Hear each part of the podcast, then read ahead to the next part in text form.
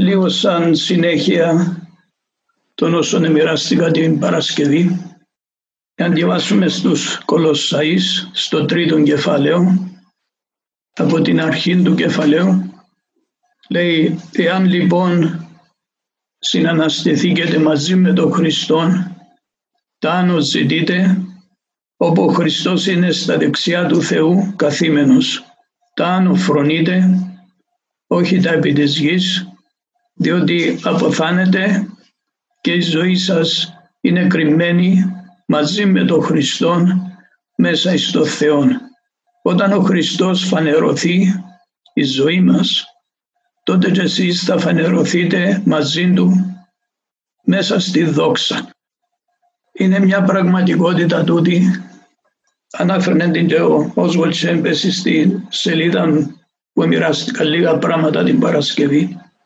Υπάρχει τούτη η κατάσταση σήμερα που ο Χριστός λέει είναι κρυμμένος μέσα στο Θεό και εμείς η ζωή μας είναι κρυμμένη μαζί με τον Χριστό μέσα στο Θεό.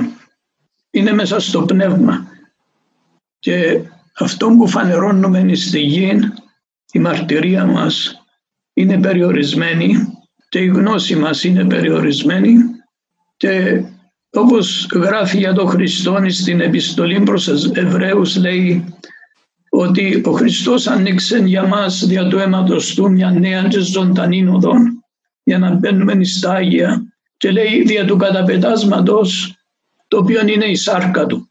Δηλαδή όταν ο Χριστός ήταν στη γη ήταν ο Θεός, το Πνεύμα του Θεού, ο Υιός στη γη αλλά είχε έναν καταπέτασμα, έναν κάλυμα που είναι η σάρκα. Και εμείς σήμερα έχουμε την ευλογία και την, το δώρο από το Θεό να μπορούμε να διερχόμαστε μέσα από τούτο το καταπέτασμα και μέσα στο πνεύμα να ζούμε στην παρουσία του Θεού, να είμαστε μέσα στο Θεό και να γνωρίζουμε μέσα στο πνεύμα μας για του πνεύματος το Θεό. Γράφει κάτι τέτοιο στην επιστολή προς Κορυθίους, πρώτη Κορυθίους, δεύτερο κεφάλαιο, εξεδάφιον, αφού λέει ότι η σοφία των ανθρώπων δεν μπόρεσε να τους φέρει στο Θεό, να γνωρίσουν τον Θεό και ο Θεός εξέλεξε τα μωρά του κόσμου και έδωσε σε εμά το Χριστό για να γίνει σε εμά η σοφία από το Θεό και δικαιοσύνη και αγιασμός και απολύτρωση. Τούτα τα τελευταία δάφια του πρώτου κεφαλαίου ώστε όπως είναι γραμμένο ο καυχόμενος εν κυρίως καυχάται. Στο δεύτερο κεφάλαιο, στο εξεδάφιο, λέει «Λαλούμε δε σοφία μεταξύ των τελείων, σοφία όμως όχι του αιώνος τούτου, ούτε των αρχόντων του αιώνος τούτου των φθηρωμένων, αλλά λαλούμε σοφία Θεού, μυστηριώδη και αποκριμένη, την οποία πρόορισε ο Θεός πρώτων αιώνων εις δόξαν ημών την οποία ουδής των αρχόντων του αιώνος του δεν γνώρισε. Διότι αν την εγνώριζα δεν θα εσταύρωναν τον Κύριο της δόξας. Αλλά πως είναι γραμμένο εκείνα τα οποία μάτι δεν είδαν και αυτοί δεν άκουσαν και εις καρδίαν ανθρώπου δεν ανέβησαν τα οποία ο Θεός ετοίμασε για εκείνους που τον αγαπούν. Εις εμάς ο Θεός τα αποκάλυψε δια του Πνεύματος Του. Επειδή το Πνεύμα ερευνά τα πάντα και τα βάθη του Θεού διότι ποιος από τους ανθρώπους γνωρίζει τα του ανθρώπου παρά το πνεύμα του ανθρώπου που είναι μέσα σε αυτόν. Έτσι και τα του Θεού δις γνωρίζει παρά το πνεύμα του Θεού. Αλλά εμείς δεν έλαβαμε το πνεύμα του κόσμου, αλλά το πνεύμα που είναι από το Θεό, για να γνωρίσουμε εκείνα που ο Θεός εχάρισε σε εμά, τα οποία και λαλούμε όχι με διδαχτούς λόγους ανθρώπινης σοφίας, αλλά με διδαχτούς του Πνεύματος του Αγίου συγκρίνονται στα πνευματικά προς τα πνευματικά. Ο ψυχικός άνθρωπος δεν δέχεται τα του Πνεύματος του Θεού, διότι είναι μορία εις αυτό και δεν μπορεί να τα γνωρίσει, διότι πνευματικός ανακρίνονται. Ο δε πνευματικός ανακρίνει τα πάντα, αυτός δεν, δεν ανακρίνεται από, από κανένα. Διότι ποιος εγνώρισε τον νου του Κυρίου ώστε να διδάξει αυτόν, εμείς όμως έχουμε νου Χριστού και τούτη είναι γενικά η κατάσταση στην οποία ζούμε μέσα στο πνεύμα βλέπουμε το Θεό, γνωρίζουμε το Θεό, λαμβάνουμε το Θεό, έχουμε τη σοφία του Θεού, γνωρίζουμε τη σοφία του Θεού που είναι αντίθετη. Όπως είπατε την περασμένη Παρασκευή, ο Κύριος είπε τα υψηλά μεταξύ των ανθρώπων είναι ευδέλιγμα εις το Θεό. Ένα άλλος πως τα πράγματα μέσα στο Θεό. Είναι άλλο πως εντελώς είναι μέσα στο πνεύμα που ζούμε εμείς μέσα στο Χριστό, κρυμμένη ζωή μας μέσα στο Θεό. Και βλέπουμε και γνωρίζουμε και αυξανόμαστε στη γνώση του Θεού μέσα στο πνεύμα. Η Εκκλησία ολόκληρη, διαβάζουμε στην επιστολή προς Εφεσίους, χτίζεται τώρα, τούτη τη στιγμή, από τον ίδιο τον Κύριο μας, μέσα στο πνεύμα, για να είναι κατοικητήριο του Θεού. Και τούτα τα πράγματα είναι κρυμμένα και είναι εκεί που είναι η δόξα του Θεού στην επιστολή προς Κορυφίου στη Δευτέρα, στο τέταρτο κεφάλαιο, προσέξτε τούτα τα λόγια, αδερφοί μου. Ρίξουμε το Ευαγγέλιο, λέει, και στο τρία δάφιο λέει, αν, αν το Ευαγγέλιο μας είναι καλυμμένο, είναι μεταξύ των απολυμμένων καλυμμένων. Τι είναι που, που χάνονται δηλαδή. Τον οποίον απίστωνον τον, επειδή είναι απιστή ο Θεός του κόσμου του το τύφλωσε τον νουν για να μην επιλάμψεις σε αυτούς ο φωτισμός του Ευαγγελίου της δόξας του Χριστού, ο οποίος είναι η εικόνα του Θεού, διότι εμείς δεν κηρύξουμε τον εαυτό μας, αλλά τον Χριστόν Ιησούν τον Κύριο και τους εαυτούς μας δούλους σας για τον Ιησούν. Διότι ο Θεός που είπε να λάμψει φως από το σκοτάδι είναι ο οποίος έλαμψε μέσα στις καρδίες μας διαφωτισμών της γνώσης της δόξας του Θεού μέσα στο πρόσωπο του Ιησού Χριστού. Έχουμε δε το θησαυρό τούτον μέσα σε οστράγινα σκεύη για να είναι υπερβολή της δυνάμεως του Θεού και όχι από εμάς. Και τούτη είναι η γενική εικόνα ότι είμαστε μέσα στο Πνεύμα, είμαστε μέσα στο Χριστό, είμαστε μέσα στο Θεό, γνωρίζουμε το Θεό, καταλαβαίνουμε το Θεό αυξανόμαστε στη γνώση του Θεού, βλέπουμε τη δόξα του Θεού, βλέπουμε τη δόξα του Θεού μέσα στο πρόσωπο του Ιησού Χριστού, βλέπουμε ότι είναι και εμάς η κατάληξη μας, είναι η δόξα στο τέλος, αλλά έχουμε όλον το θησαυρό τούτο μέσα σε χωμάτινα σκεύη, οστράκινα σκεύη που είναι το σώμα μας, τούτο το κάλυμα που εθιεβάσαμε στην επιστολή προς Εβραίους, η σάρκα. Και στον κόσμο δεν φαίνεται τούτο το πράγμα. Εάν και εμείς το εξαγγέλουμε για το Ευαγγελίου, λέμε ότι ο Χριστός είναι ο Κύριος, ότι είναι ο Υιός του Θεού, ότι ήρθε για να μας σώσει, ότι μας σώζει, ότι απέθανε και αναστήθηκε από τους νεκρούς και οι άνθρωποι μπορεί να έχουν τούτη τη γνώση μέσα στο νου τους. Αλλά επειδή υπάρχει κάτι που εμποδίζει να έρθει η πίστη μέσα τους να πιστέψουν τους τυφλώνει ο άρχοντας του κόσμου του, ο Θεός του κόσμου του και δεν μπορούν να έχουν τον το φωτισμό της δόξας του Χριστού. Είναι κάτι το οποίο ο Θεός ετοίμασε για εκείνους που τον αγαπούν, όπως ευκαιβάσαμε, και έδωσε το πνεύμα του, και αυτό είναι αναγκαίο οι πιστοί να λαμβάνουν το πνεύμα του Θεού για να μπορούν να έχουν την αποκάλυψη μέσα στην καρδιά τους η καρδιά τους αλλάσει, την αλλάσει ο Θεός, τούτον που διαβάσε ο Σόδος πριν για την στον Ιερεμία, την το θαυμαστό εδάφιο που λέει ότι η καρδιά του ανθρώπου είναι απατηλή, σφόδρα διεστραμμένη, αλλά ο Θεός τη γνωρίζει και έχει τη δύναμη με το έργο της λύτρωσης που έκανε ο Χριστός, έχει τη δύναμη που ενεργείται μέσα στην Καινή Διαθήκη, η δύναμη που ενεργείται, ενεργήθηκε από το Θεό μέσα στο Χριστό να τον, τον ανάστησε από τους νεκρούς, έχει τη δύναμη να μας αναστήσει, να μας αλλάξει την καρδιά μας, να μας δώσει νέα καρδιά και να μπορέσουμε να αρχίσουμε με τα λόγια, τους νόμους, τις εντολές του Θεού μέσα στην καρδιά μας και να ζούμε σωστά μπροστά στον Κύριο.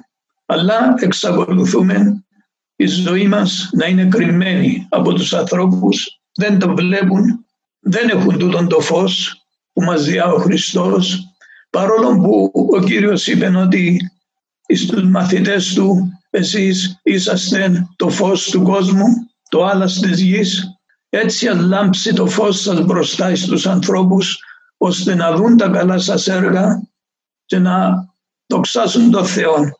Παρόλο που υπάρχει η μαρτυρία τούτη από την ημέρα της Πεντηκοστής και μετά μέχρι σήμερα υπάρχει στη γη μαρτυρία, το Ευαγγέλιο. Το Ευαγγέλιο της δόξας του Θεού μέσα στο πρόσωπο του Ιησού Χριστού. Όμως υπάρχει τρομερή απιστία μεταξύ των ανθρώπων και έτσι τυφλώνεται ο νους τους και δεν το βλέπουν και είναι όλα κρυμμένα. Είναι όλα κρυμμένα. Αλλά είναι κρυμμένα και από την άποψη ότι ο Θεός δεν φανερώνει όπως και μέσα στο Χριστό εβλέπαν έναν άνθρωπο στη γη. Οι, οι πλήστοι εβλέπαν μόνο έναν άνθρωπο. Στην αρχή όλοι εβλέπαν μόνο έναν άνθρωπο. Και σκανδαλίζοντα δεν μπορούσαν να συλλάβουν ότι τούτος ο άνθρωπος ήταν ο Θεός μεταξύ μας. Ότι ήρθε ο Θεός, ήταν η δόξα του Θεού, ήταν το πλήρωμα του Θεού σωματικά μέσα σε εκείνον τον άνθρωπο. Δεν το εβλέπαν. Γι' αυτόν τον σταυρώσαν, λέει στους Κορυθίους, επειδή δεν εγνωρίσαν τη σοφία του Θεού, δεν εγνωρίσαν τον Κύριο της δόξας, δεν τον καταλάβαν και τον σταυρώσαν και ο Θεός επέτρεψε να γίνει τούτο, γιατί απέβει στη σωτηρία μας εμάς όλους. Εδώθηκε ο Κύριος πάνω στο σταυρό, προκαλούσαν τον, ήθελαν όλοι να δουν κάτι, ήθελαν να δουν μια δόξα, ήθελαν να δουν κάτι, αλλά μέσα στη σοφία του Θεός το έκρυβε, το έκρυβε. Πάνω στο σταυρό έβλεπαν έναν άνθρωπο ταλαιπωρημένο, φτωχόν, αποτυχημένο, καταδικασμένο, ένα που επεθάνισκε και τίποτε άλλο. Δεν έβλεπαν τίποτε άλλο. Και οι μαθητές ακόμα προσπαθήσαν να χρησιμοποιήσουν βία όταν τον συλλάβα για να τον πάρουν και ο Ιησούς είπε στους μαθητές του ο Πέτρος ήταν που πιάσε μαχαίρι και επιτέθηκε να κόψε το φτύν του δούλου του αρχιερέα.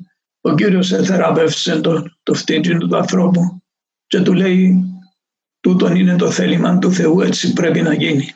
Και πάλι είπε νομίζετε ότι δεν μπορούσα να παρακαλέσω τον παπά μου να στείλει 12 λεγιώνες αγγέλων τούτην την ώρα και να πολεμήσουν για μένα και να με γλιτώσουν από το σταυρό. Αλλά έπρεπε να γίνει το θέλημα του Θεού. Έπρεπε να πάει στο σταυρό. Και στο σταυρό ήταν κρυμμένος, δεν, δεν έβλεπε κανένας τι έγινε του. Μάλιστα για τρεις ώρες έγινε σκοτάδι και κανένας δεν έβλεπε τίποτε.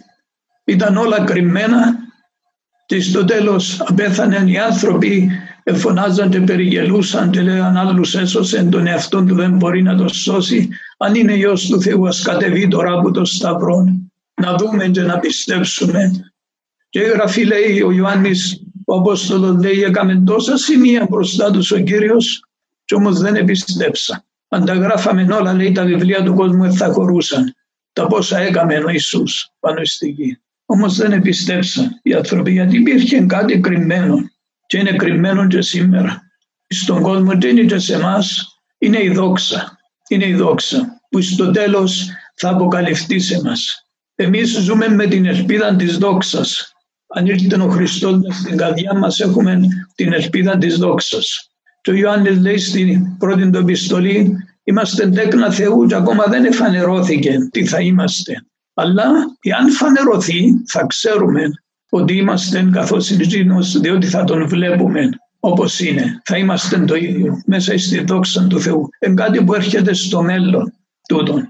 Τη δόξα του τη ζούμε τώρα μέσα στο πνεύμα. Είναι κρυμμένη μέσα μας και εμείς μέσα στο Χριστό και ο Χριστός μέσα στο Θεό. Αλλά έχουμε μια μαρτυρία να μαρτυρήσουμε πάνω στη γη όπως ο Ιησούς μέσα σε έναν ανθρώπινο σώμα περιορισμένο όπου δεν φανερώνεται ανοιχτά τούτη η δόξα.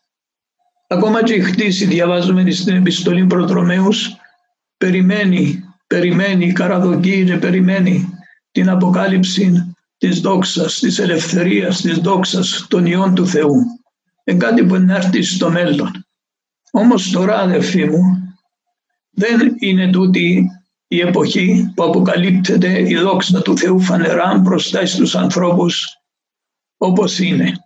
Δευτέρα Κορυθίους τρίτον κεφάλαιο Διαβάζουμε για την Καινή Διαθήκη ότι η Καινή Διαθήκη είναι η Διαθήκη του Πνεύματος ενώ η πρώτη ήταν του Γράμματος, ήταν το γράμμα του νόμου.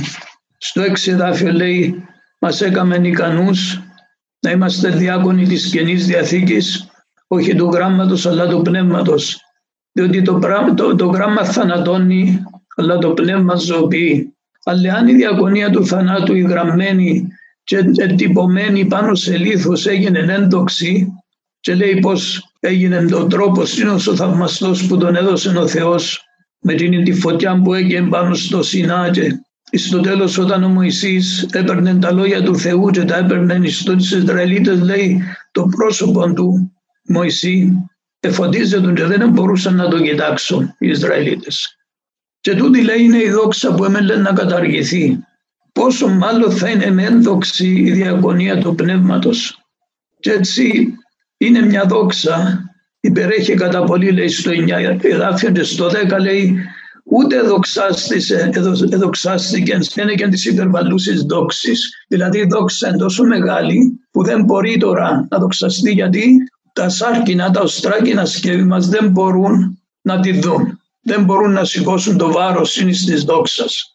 Έτσι αδελφοί μου υπάρχει κάτι μέσα μας το οποίο είναι ένδοξο, είναι μια δόξα που δεν μπορεί να φανερωθεί σε αυτό το σημείο. Μπορούμε όμως να τη γευτούμε, μπορούμε να την δούμε με τα μάτια της καρδιάς μας. Εν η ώρα που να φανερωθεί, τότε ο Κύριος θα μας δώσει νέο σώμα, πνευματικό σώμα και θα είναι ικανόν εκείνον το σώμα να δει τη δόξα του την, την αληθινή. Οι Ισραηλίτες λέει ο Κύριος έχουν κάλυμα πες στην καρδιά τους και τον το κάλυμα υποτυπώνεται με το ότι ο Μωυσής έβαλε έναν κάλυμα πάνω στο πρόσωπο του διότι τα φωτίζεται το πρόσωπο του και δεν μπορούσαν να το βλέπουν και έβαλε έναν κάλυμα. Αλλά στο τέλος του, του κεφαλαίου λέει εμείς όμως όλοι βλέπουμε σαν μέσα σε κάτω τη δόξα του Κυρίου με αποκαλυμμένο πρόσωπο, ανακεκαλυμμένο πρόσωπο και το βλέπουμε με τα μάτια της καρδιάς μας τούτη τη δόξα χωρίς κάλυμα πλέον βλέπουμε τη δόξα του Χριστού και μεταμορφωνόμαστε καθώς βλέπουμε, καθώς κοιτάζουμε τούτη τη δόξα του Χριστού μεταμορφωνόμαστε στην αυτήν εικόνα με την ενέργεια του Πνεύματος. Εντάξει αδελφοί μου, Τούτον είναι που γίνεται τώρα. Το πρόβλημα που μοιράστηκα λίγο την περασμένη Παρασκευή και που θέλω να πω ξανά και από τούτη την άποψη, δεν ξέρω πώς να τα συγκεντρώσω να τα πω αδελφοί μου, δυστυχώς πολλοί μέσα στις εκκλησίες δεν θέλουν, θέλουν τούτη τη δόξα, νομίζουν ότι μπορούν να τη φέρουν τώρα, πρόωρα και να τη φανερώσουν μπροστά στους ανθρώπους σε, μέσα σε τομείς που ο Θεός δεν θέλει ακόμα να κινηθούμε. Και τούτο το πράγμα προέρχεται από άνθρωπο, είναι σαρκικό πράγμα, περηφάνεια. Είναι άνθρωποι οι οποίοι δεν μπορούν να δεχτούν το ότι προς το παρόν η Εκκλησία είναι κρυμμένη η ζωή της και η δόξα της είναι κρυμμένη μαζί με τον Χριστό μέσα στο Θεό. Μπορεί να σημαίνει ότι η Εκκλησία μπορεί να έχει διωγμόν, μπορεί να έχει όπως ο Χριστός να περάσει από κακουχίες. Ο Κύριος ήταν ο Θεός μέσα σε άνθρωπον και όμως επέτρεψε στους ανθρώπους να λάβουν τούτον τον Υιόν του ο Θεός και να τον περιπέξουν, να τον φτύσουν, να τον μαστιγώσουν και να τον σταυρώσουν και να πεθάνει για μας. Και είπε ο Κύριος Εάν εμένα με μισήσαν και, θα, και εσάς θα σας μισήσουν. Δεν μπορεί ο μαθητής να είναι πιο μεγάλος από τον δάσκαλο του. Και έχουμε και εμείς τώρα μια περίοδο που ζούμε μέσα σε έναν οστράγινο σκεύος, ζούμε μέσα σε έναν ανθρώπινο σώμα πάνω στη γη. Και μέσα σε τούτον πρέπει να ζήσουμε και μέσα από αυτόν να δώσουμε τη μαρτυρία μας πιστά στους ανθρώπους. Ζητώντας τη δόξα του Κυρίου μας, ζητώντας να φανερώσουμε την αγάπη, του έλεος, το Ευαγγέλιο στους ανθρώπους. Είσαστε φώτα, είπε ο Κύριος, είσαστε το φως του κόσμου. στους μαθητές του είπε περιμένετε να λάβετε τη δύναμη όταν έρθει το Πνεύμα του Άγιο πάνω σας και θα είσαστε μάρτυρες για μένα. Είμαστε μάρτυρες του Χριστού πάνω στη γη αλλά μέσα από τούτον το κάλυμα της σάρκας. Ζούμε μέσα σε τον κόσμο και έχουμε να φέρουμε τούτη τη μαρτυρία. Πολλοί όμως νομίζουν ότι έχουν κάτι καλύτερο, έχουν κάτι ψηλότερο και καταλήγουν να είναι κάτω από την επίδραση του σατανά, κάτω από τη μια κατάσταση που ονομάζεται περηφάνεια και θέλουν με φαντασμαγορικούς τρόπους να φανερώσουν το Ευαγγέλιο. Συμβαίνει σήμερα μέσα από την τηλεόραση, μέσα από το διαδίκτυο. Υπάρχουν άνθρωποι που λένε ότι φέρνουν το Ευαγγέλιο του Ιησού Χριστού και είναι γεμάτο με τις τεχνικές και τα φώτα και τα συστήματα του κόσμου. Θυμούμε μια φορά πριν πολλά χρόνια είδα στην τηλεόραση, είδα την παρουσία κάποιου Ευαγγελιστή και είδα το πλήθος που τον άκουε και υπήρχαν διάφορα φώτα, ακόμα και καπνί ευκαιρία από τη σκηνή, διάφορα φώτα και παίζε μουσική και έλεγε λόγια του Ευαγγέλιου, έλεγε λόγια. Και μετά από λίγες μέρες έτυχε να δω ένα ρεσιτάλ ροκ, μουσικής ροκ. Και είδα το ίδιο σκηνικό. Ήταν το ίδιο σκηνικό και ο κύριος μου το έφερε και μου λέει κοίταξε. Και κοίταξα και είδα. Δεν είναι το κήρυγμα του Ευαγγελίου και η ζωή μας μια ζωή επίδειξης, το show business ή η μέθοδη marketing όπως τις έχει ο κόσμος. Εμείς είμαστε άλλος πως και ο Χριστός ήταν άλλος πως.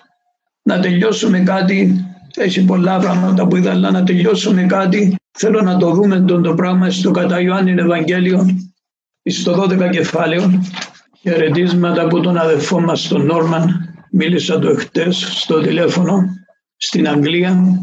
Είναι κέρφιο. Στην Αγγλία οι ηλικιωμένοι δεν μπορούν να βγουν από το σπίτι τους και μου λέει μας βοηθά μια γειτόνισσα. Πάει και ψωμνίζει για μας και μου λέει προσεύχουμε για σας όλη την ημέρα. Και του λέω αδελφέ τούτο είναι το πιο μεγάλο έργο που μπορεί κάποιος να κάνει για το Θεό. Το πιο μεγάλο έργο να είναι για με, μαζί με τον Κύριο και να κάνει έντευξη για τους αδελφούς του και για τον κόσμο, για να πιστέψουν οι άνθρωποι. Πολλά πιο μεγάλο έργο από το να κρατούμε σάλπιγγες και σημαίες και να χορεύουμε πάνω σε σκηνές και να μας βλέπουν πλήθη και να μας χειροκροτούν. Δόξα στο όνομα του Κυρίου, ας καταλάβουμε το πνεύμα του Κυρίου αδελφοί μου. Έχει δόξα, έχει σοφία, λαγκριμένα μέσα στην καρδιά μας, μέσα στην καρδιά του Θεού. Πρέπει να φέρουμε το Ευαγγέλιο, πρέπει να είμαστε πόλοι που είμαστε πάνω στο όρος που δεν πρέπει να κρυφτεί. Πρέπει να πούμε τα λόγια του Θεού. Αλλά όχι με την επίδειξη την ανθρώπινη, όχι με, τας, με τις σάλπιγγες, τις τρουμπέτες τις ανθρώπινες. Ήταν ο Ιησούς και πήγαν κάποιοι Έλληνες, ήταν στα Ιεροσόλυμα και πήγαν και είπαν στο Φίλιππο τον μαθητή του Ιησού, είμαστε κατά Ιωάννη Ευαγγέλιο στο 12 κεφάλαιο, 30 εδάφιο. Ε, και πήγαν στο Φίλιππο και του είπαν Κύριε θέλουμε να δούμε τον Ιησού, θέλουμε να δούμε τον Ιησού. Τούτη ήταν η κουβέντα που είπαν.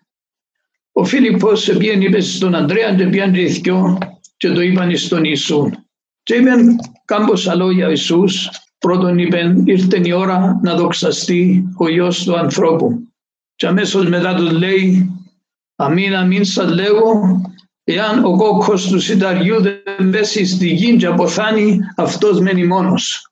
Ήρθε η ώρα να δοξαστεί ο Υιός του ανθρώπου αλλά δεν είπε ήρθε η ώρα να πεταχτώ πάνω στη σκηνή και να έρθουν τα φώτα να συγκεντρωθούν πάνω μου και να αρχίσω να κάνω χειρονομίες και ποτούτα και όλα για να δουν οι άνθρωποι. Δεν ήταν τζίνον. Λέει ο κόκκος του συνταριού πρέπει να πεθάνει. Και αν δεν πεθάνει θα μείνει μόνος. Εάν όμως πεθάνει, παίζει στη γη και πεθάνει θα φέρει καρπόν πολύ. Και συνεχίζει. Εκείνος που αγαπά την ψυχή του θα την απολέσει. Και εκείνος που μισά την ψυχή του μέσα σε τον κόσμο θα τη φυλάξει σε ζωή αιώνια. Εάν κάποιος υπηρετεί εμένα, ας με ακολουθεί. Και όπου είμαι εγώ, εκεί θα είναι και ο υπηρέτης ο δικός μου. Και αν εμέναν διακονεί, υπηρετεί κάποιος, αυτόν θα τον τιμήσει ο πατέρας. Τώρα η ψυχή μου ταράχθηκε. Και τι να πω, ο πατέρας σώσε με από την ώρα αυτήν, αλλά για, για τούτον ήρθα, για τούτην την ώρα. Είμαι τώρα στο 28 εδάφιο, κατά Ιωάννη 12 κεφάλαιο. Πατέρα δόξασε το όνομα σου. Ήρθε φωνή από τον ουρανό και δόξασα και πάλι θα δοξάσω. Και ο κόσμος όχλος που στέκεται τον άκουσε και έλεγε ότι έγινε βροντή. Άλλοι έλεγαν άγγελος του ελάλησε. Αποκρίθηκε ο Ιησούς και είπε δεν ήταν για μένα αυτή η φωνή αλλά για εσάς. Τώρα είναι η κρίση του κόσμου τούτου. Τώρα ο άρχοντας του κόσμου τούτου θα πεταχτεί, θα, θα εκβληθεί έξω.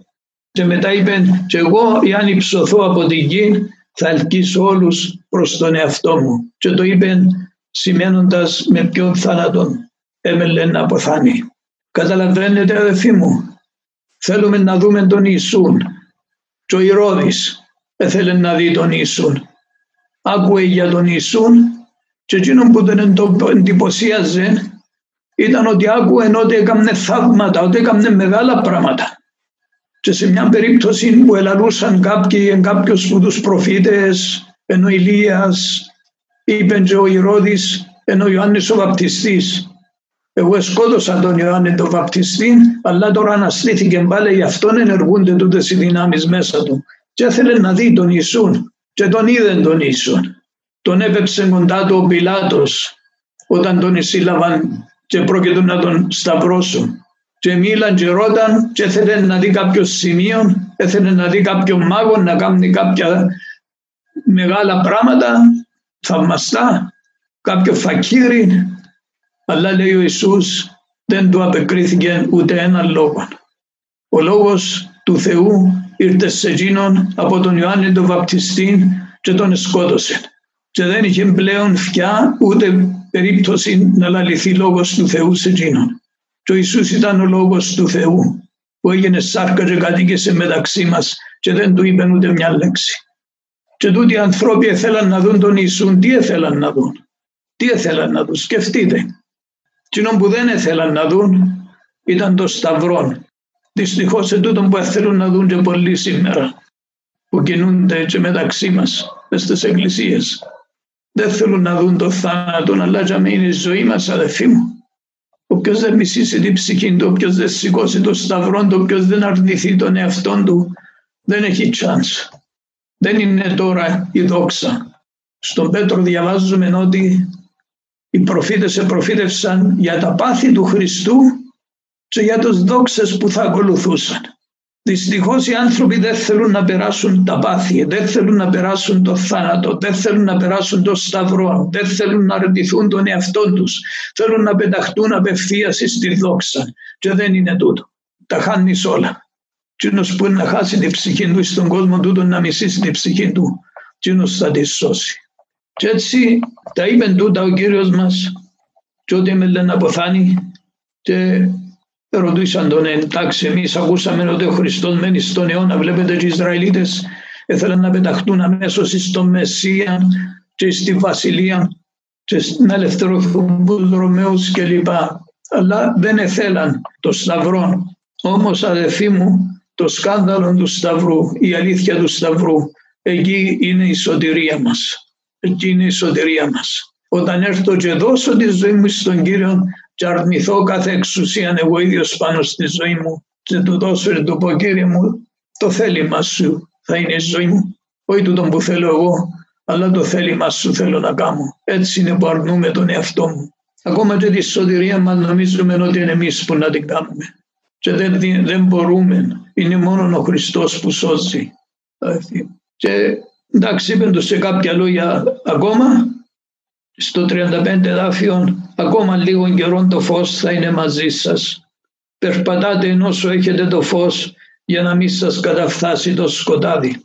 Και όποιος περπατεί μέσα στο σκοτάδι δεν ξέρει που πάει. Ενώ έχετε το φως πιστεύετε στο φως για να γίνετε η φωτός. Τούτον είναι το φως της γνώσης της δόξας του Θεού μέσα στο πρόσωπο του Ιησού Χριστού Τούτον είναι το φως που έλαμψε ο Θεός μέσα μας και γίναμε νέοι ανθρώποι.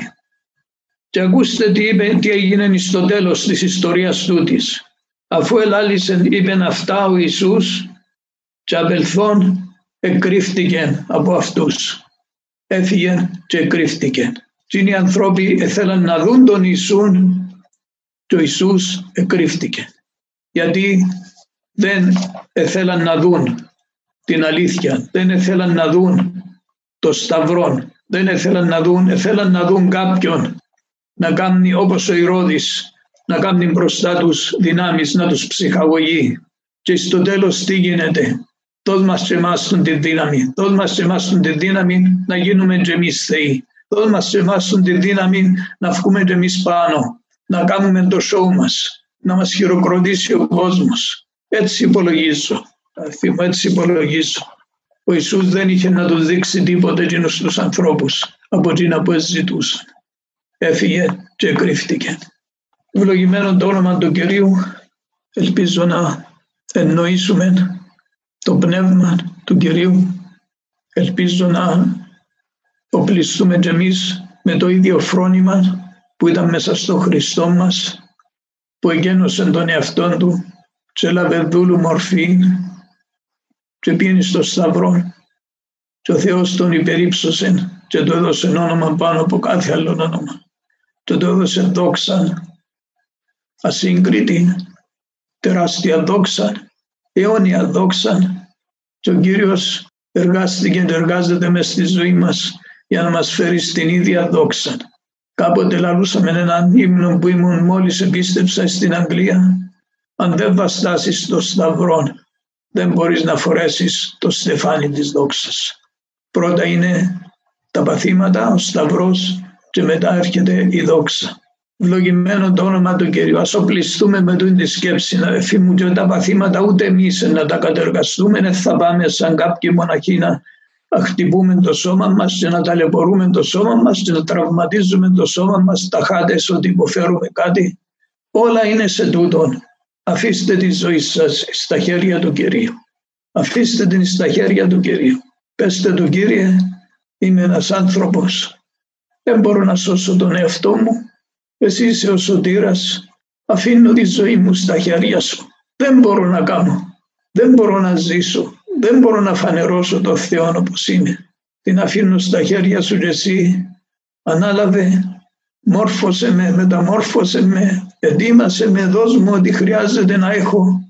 Δύναμη να αγαπώ, δύναμη να σε μαρτυρώ, δύναμη Πνεύματος Αγίου μέσα μου να στέκομαι αληθινός, πιστός, να ζητώ τη δόξα τη δική σου και όχι τη δική μου.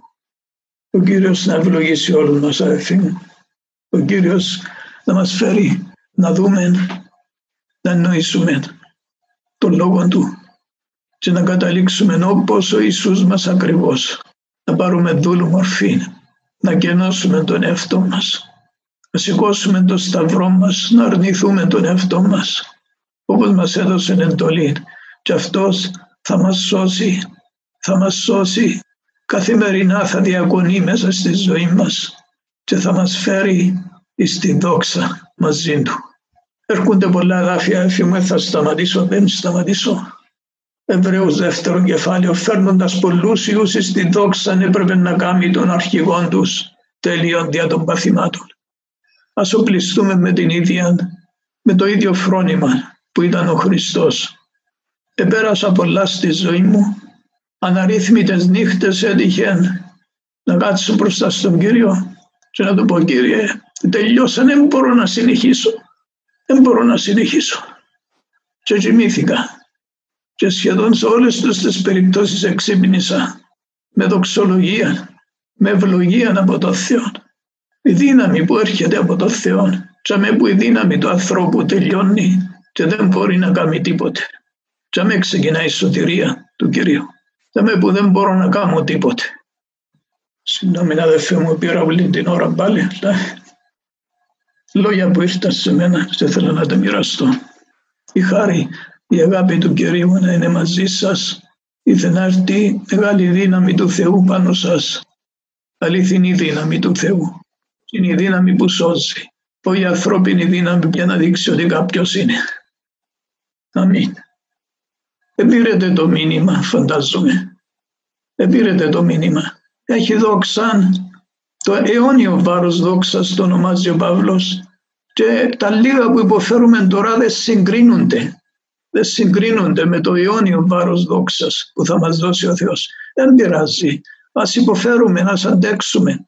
Όλοι, ο Παύλος και ο Σίλας έλεγαν στις εκκλησίες όλες, τις πρώτες εκκλησίες που εγκαθιδρυθήκαν στη Μικρά Ασία που είναι τώρα η Τουρκία, το πρώτο ταξίδι λέει επιστρέψα σε όλες τις εκκλησίες και τους έλεγαν ότι δια πολλών θλίψεων θα εισέλθουμε στη Βασιλεία του Θεού. Τούτον ήταν που διδάσκαν οι Απόστολοι.